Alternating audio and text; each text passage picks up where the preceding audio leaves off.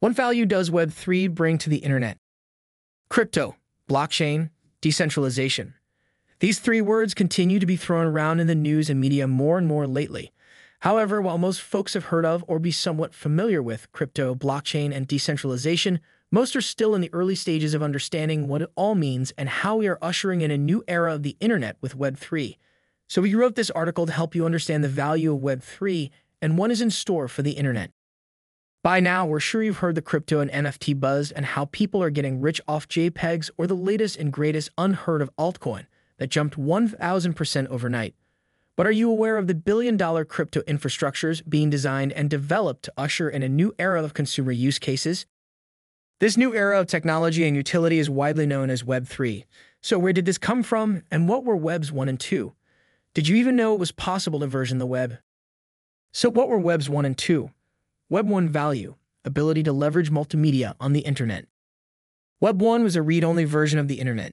It incorporated static pages, pages delivered from a server's file system, pages built leveraging interpreted server-side scripting languages, and for styling leverage frames and tables to position and align the elements on a page. Well-known examples of Web one point oh are like online dictionaries, personal websites, university websites, and blogs. Web two value, ability to run applications in the cloud. Web two is a centralized slash cloud version of the internet where companies like Facebook, Salesforce, and Amazon reign early two thousands to current. Web two ushered in the ability to interact on a site, transforming them from just static pages to online applications. This brings us to Web three. Web three leverages a different technology for its cloud.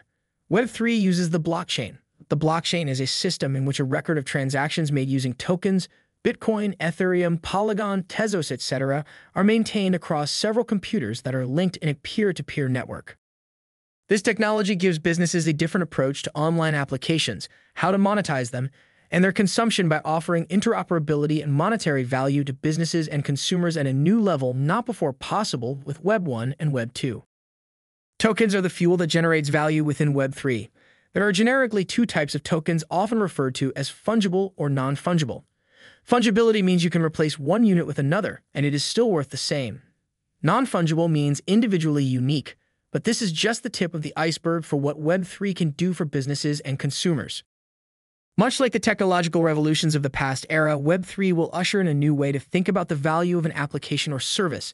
This is already starting to happen as N F Ts prove ownership. People earn money just by playing a game or an instant transfer of wealth from anywhere in seconds, and the validators, individual consumers, receive monetary rewards for validating the transaction. What are the values of Web three? one. Internet ownership for all parties involved. two. The token economy. three. Transparent operations of applications and services. And four. New monetary rewards for both businesses and consumers.